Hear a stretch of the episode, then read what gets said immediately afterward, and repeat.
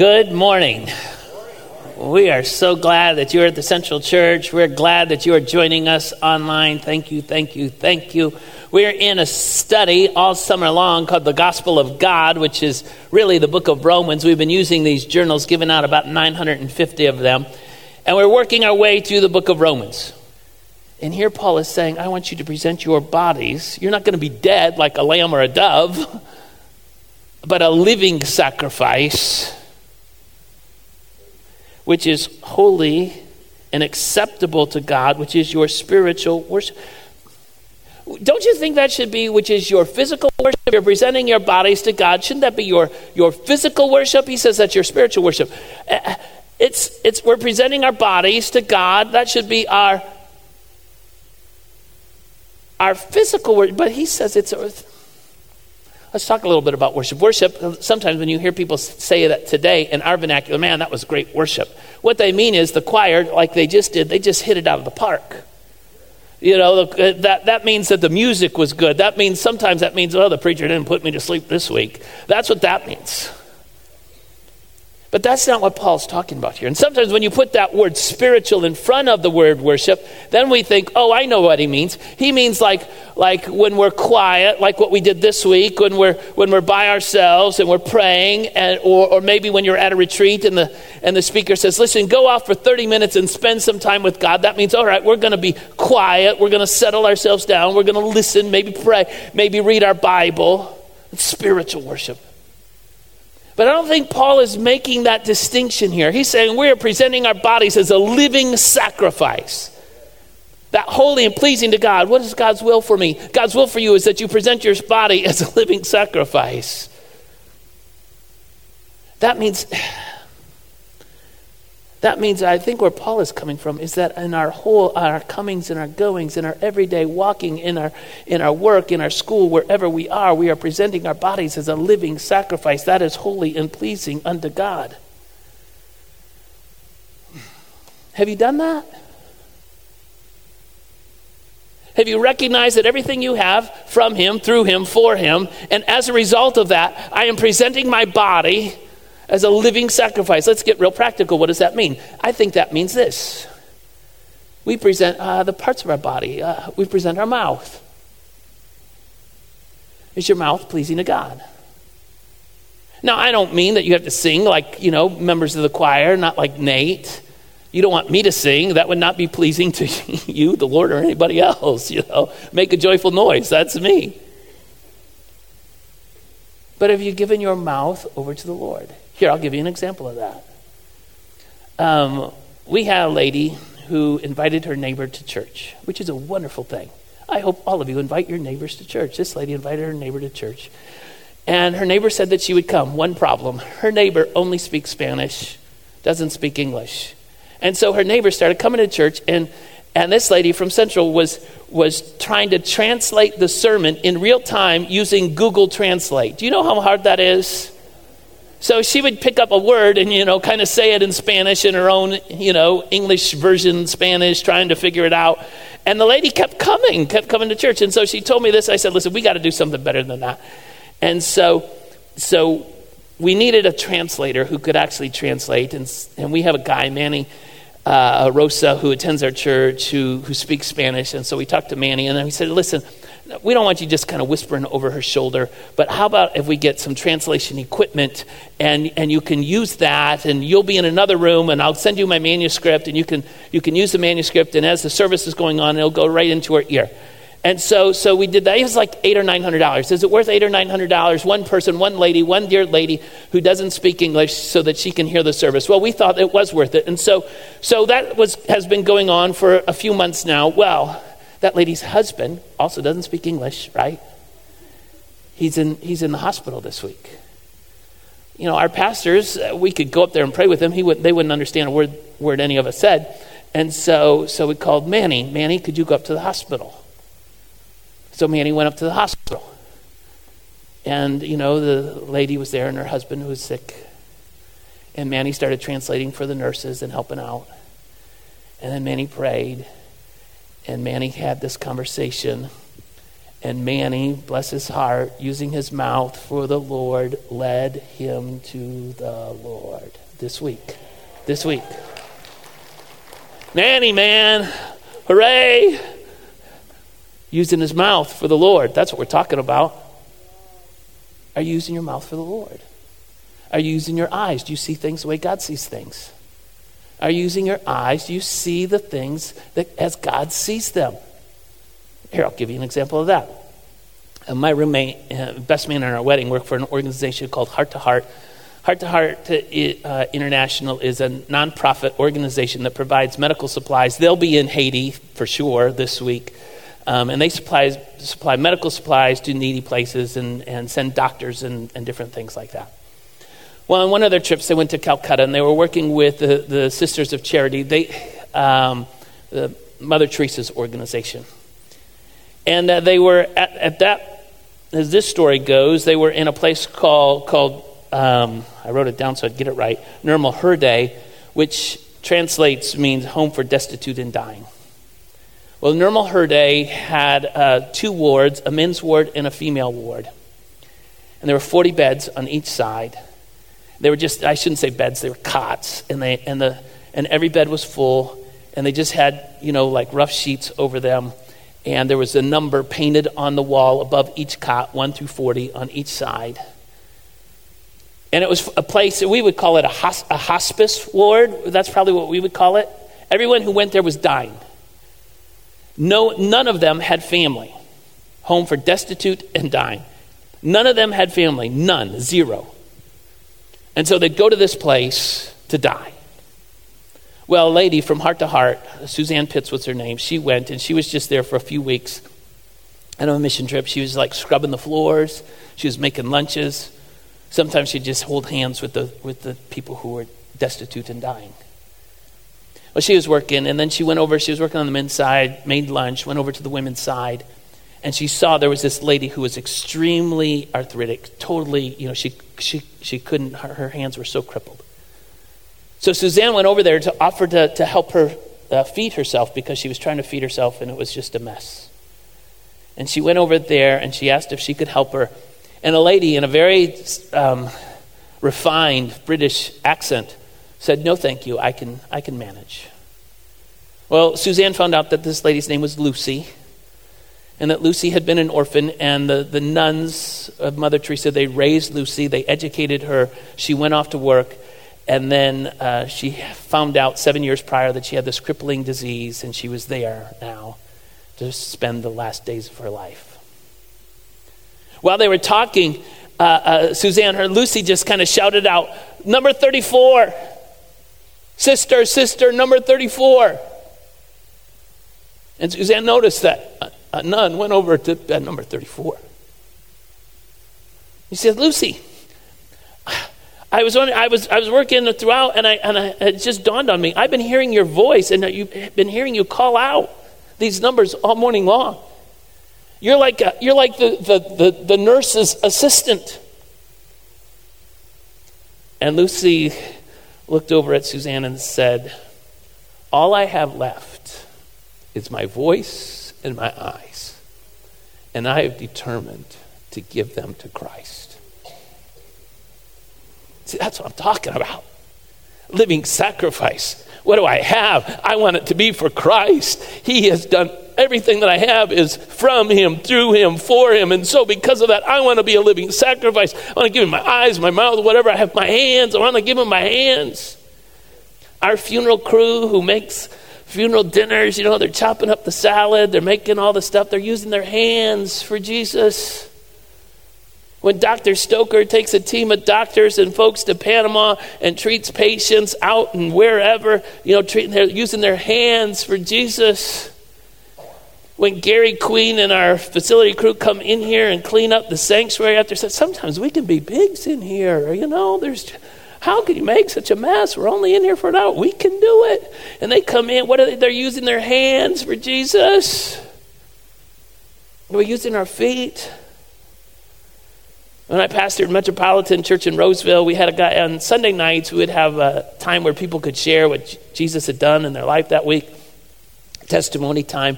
Every single time, every single time John Castile would pop up, I knew, I never had to wonder, is anyone going to share? Because John always shared every week. Whatever was going on. He could have been in sick in bed all week and he would have stood up and shared, you know, what God had done. And he always, always, always ended his testimony with these words Where he leads me, I will follow. What John was saying was, I'm giving my I'm giving my feet to Jesus. If he wants me to go across the street, if he wants me to go across the world, if he wants me to go wherever, my feet are his feet, I'm going. A living sacrifice. Have you given your all to Jesus? That's what we're talking about here living sacrifice. Oh my goodness. That's verse 1. We've got 21 verses. Do not be conformed to this world I wish we could camp out here for a week. Do not be conformed to this world.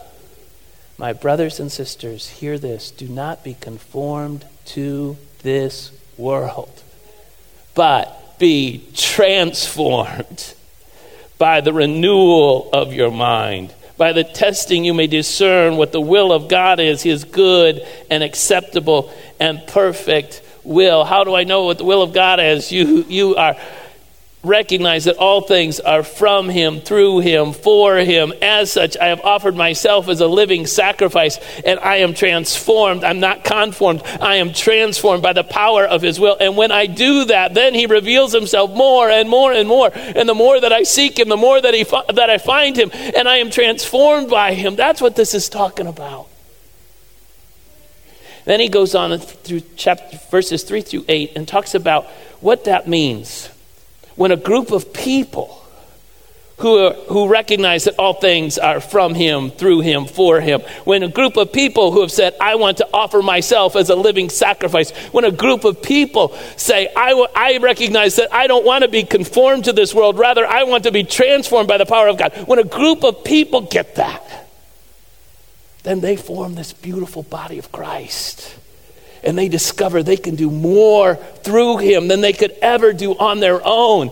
And they form this group in this body, and they're not all the same. They have different gifts and different abilities. And when they start using those different gifts and abilities for Jesus because they are living sacrifice, and somebody has a has great voice, or somebody has great hands, or somebody goes where they need to go, and they all start using those gifts for his glory, it's a wonderful thing. And so he lays it all out in verses, verses uh, uh 3 through 8. Having gifts that are different according to the grace given to us, let us use them. If it's prophecy, prophecy, maybe it's service, maybe it's teaching, maybe it's contributing, generosity, maybe it's leading, maybe it's act of mercy, using them for his glory. That's what we're talking about here. That's a beautiful thing. And then we get to part, oh, good. Then we get to the part, I say, oh, good, because I want us to really dig into verses 9 through 21. If ever there's a pandemic again, required reading Romans 12, 9 through 21. We need to read. We're going to work our way through because this is such an important passage. So if you don't have this, take the Bible in front of you. It's on page 56. Romans 12, 9 through 21 required reading for our times. Verse 9 Let your love be genuine. Not fake, not phony, not smooch, smooch, smooch, stab you in the back. None of that. Let your love be genuine. Abhor what is evil. There's a lot to abhor. And we don't abhor what is evil so much anymore. Um, we recognize it, maybe. We tolerate it. We wink at it. Abhor human trafficking. Abhor abortion. Abhor pornography. Abhor violence in our city. Abhor racism. Abhor evil. Abhor. Make let it be where it makes you sick, almost sick to your stomach, so abhorrent. Hold fast to what is good. hold fast to Jesus, hold fast to those things when evil is going around. I am not conformed to this world. I am holding fast to Jesus. Verse 10 Love one another with brotherly affection. I love this. Outdo one another in showing honor. Make it a contest. How can we outdo one another? I know too many people, too many churches, they try to outdo one another in, you know, what they're wearing, um, outdo one another what they're driving. You know, the church is not meant to be a place where you're seen. Church is not meant to be a country club. Church is meant to be a hospital for the sick and the hurt and the broken. And it's saying, Come here. And what are we going to do? We're going to try to outdo one another in showing honor. We're going to try to outdo one another in our sincere love. We're going to try to outdo one another. That's the contest. The message version of that says, says um, that we should, should Practice playing second fiddle. I like that translation. Verse 11 Don't be slothful in zeal, be fervent in spirit, serve the Lord.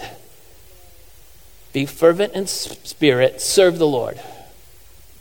Are you serving? Where are you serving? Serve the Lord. Don't just be a taker don't just come and suck in everything at church. Serve the Lord. Serve the Lord. Find places where you can serve. Verse 12, maybe my favorite verse in this whole thing. Rejoice in hope. We Christians are hopeful. We can say there's a lot of abhorrent things going on in our society, but we are hopeful. Why are we hopeful? Because Jesus wins, of course. We are rejoice in hope. We are we are prisoners of hope, as Zechariah said. We are full of hope. Why? Jesus wins. Jesus always wins. Rejoice in hope. Be patient in tribulation. How can I be patient in tribulation? The NIV says affliction. How can I be patient? Because Jesus wins. I'm rejoicing in hope. And so I am patient in affliction, patient in tribulation, and constant. This is a great verse for after 163 straight hours of prayer. And constant in prayer. You see, again, we when you are patient in affliction, you're not just sitting around doing nothing. You are constant in prayer. You are constant in prayer to the one who wins in the end. That's why we can be hopeful. I am constant in prayer, not not woe is me. I am constant in prayer because I am full of hope, because I know Jesus is going to work, even if I don't see how Jesus is going to work, even if I think there's no way Jesus is going to work, even if I, I don't see any way that this can c- turn out good. Wait, Jesus is at work. Of course it can be good. Rejoice in hope. Be patient in tribulation. Be constant in prayer. Contribute to the needs of the saints and show hospitality. Be generous. Not just with your money, be generous with your time. Isn't that what hospitality is? It's saying, oh, we're going to take care of you, we're going to welcome you. I'm going to be generous with my time. I'm going to be generous with my resources. Bless those who persecute you, verse 14 says. Bless and do not curse them. Oh, that's so hard to do. When people are mean, when they're goobers. Oh. Why didn't he say something else? Why didn't he say, Bless those who are nice to you, curse those who are mean to you occasionally? It's saying, Wait a minute. Everything I have is from him, through him, for him. I have presented myself as a living sacrifice. I am not going to conform. That's what the way the world would do. The world is the one that, that, that curses. I am not going to conform to the world. Rather, I'm going to be transformed by Jesus. And what that means is I no longer, it's not my rights anymore. I've given up my rights. Why? Because I'm a living sacrifice. I've given up my rights to be right. Why? Because I'm a living sacrifice. I've given up my rights to even even curse them or be upset with them or whatever because he has called me to bless them. Who? The goobers, the ones who have persecuted you, the ones who have caused you trouble. I bless those. Rejoice with those who rejoice, weep with those who weep. That's one of the best jobs of pastor. I get to hang out. You know, yesterday I got to hang out at a graduation party, last one of the season. And I get to hang out and rejoice, but then I get to weep with those that weep. All parts of life.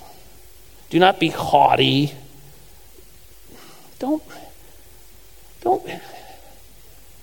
We're all sinners saved by grace. Don't get too stuck on yourself. Never be wise in your own sight. Come on. Everything I have is not from me, it's from Him, through Him, for Him. How can I be haughty about that? Repay no evil for evil, but give thought to what is honorable. Circle this in the sight of all. Not just in the sight of my friends, in the sight of all. If possible, oh, this is an important verse. Are you ready?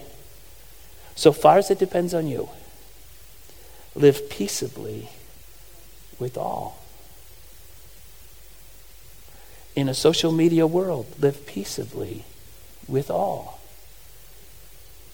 In a mask, no mask world, live peaceably with all.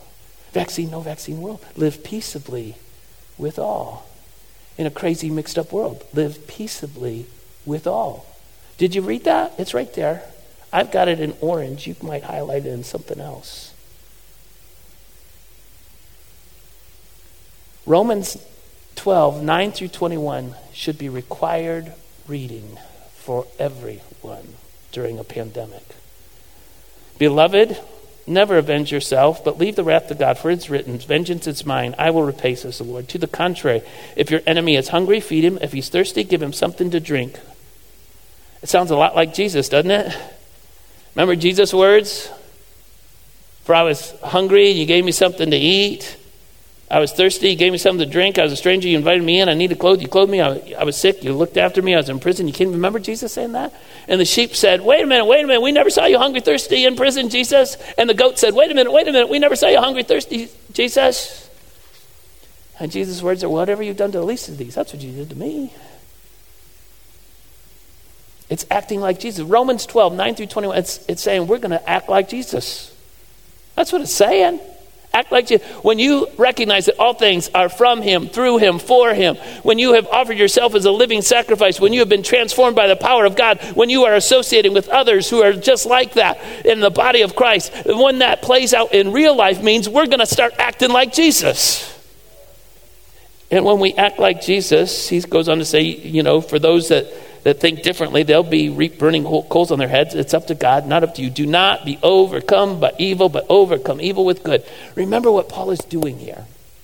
He's trying to build a church in Rome. He recognizes that a church, the church for the Christian church to be established, it has to be established in Rome. It's the capital of the world. Everything flows through Rome. He needed a strong church in Rome. He was desperate for a strong church. They didn't have the Bible like we have the Bible, it wasn't written yet. So he's sending them this letter and saying, This is it. Here's the plan of salvation. And he wrestles in chapters 9 through 11. And then in chapter 12, he gets into the nitty gritty. You have, have recognized that all things are from him, through him, for him. You've, you've offered yourself as a living sacrifice. You've been transformed by the power of God. You've formed this Christian body. Now you've got to be strong. You've got to last. You desperately have got to last because you're in Rome for crying out loud.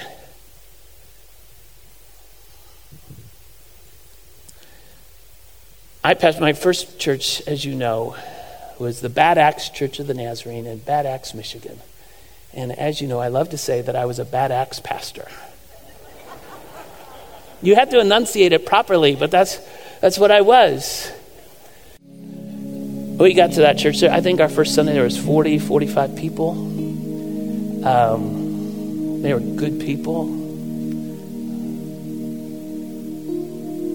They were living in harmony with one another. And we had 100, our last couple Sundays, we had 150 people. Kids were sitting on the floor because there was no room in the pews. Every pew was taken, every spot was taken. And the church exploded and it was growing and it was awesome. And the next pastor was Daryl Blank, who's now at Cincinnati Springdale, and he did an awesome job. And I haven't been back. I haven't been back since my last sermon in August 1992. Our district superintendent was there last week. That's what I'm telling. You why are you telling us about Bad Axe? Our district superintendent was there last week. Dr. Kitsko, our assistant district superintendent. There were present people who attend the church. Five people.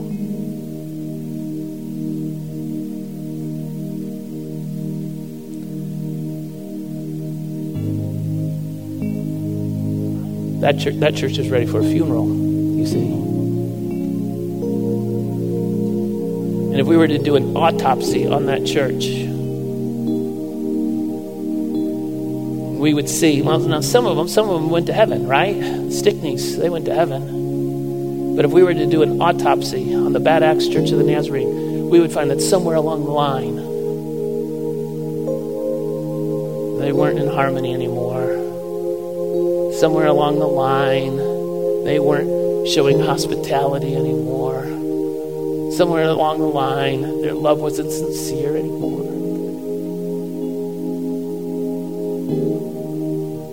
Along the line, they missed it. say, Pastor, what does that have to do with us? I'll tell you what that has to do with us. We're a great church too. I'm biased. I'm so stinking biased. I love this church. We're a great church. But you know what? They were a great church. And 30 years later, they're a dead church. And if we want to be alive in 30 years, we got to live into Romans 12. We've got to recognize that everything we have is for Him, through Him, from Him, through Him, for Him. We've got to recognize that we've got to be a living sacrifice. It's not us, it's about Jesus. We've got to say we don't want to be conformed to this world. We want to be transformed by Jesus Christ. We want to be the type of church that cares for one another and use our gifts together. That our love is sincere and that we're in harmony and that we love one another. And even when people have hurt us, we bless them, not curse them. We want to be the type of church that says we are one, not for our sake, but for Jesus' sake. If we're not that, dig a hole and stick us in it because we're dead. My brothers and sisters, we can't die. We pray it nearly every Sunday. We want God's kingdom to come in Flint as it is in heaven. Our city, our city needs Jesus. Our county needs Jesus. They need a church like Central Church. Not a dead Central Church, and alive living for Jesus, Romans 12 Central Church.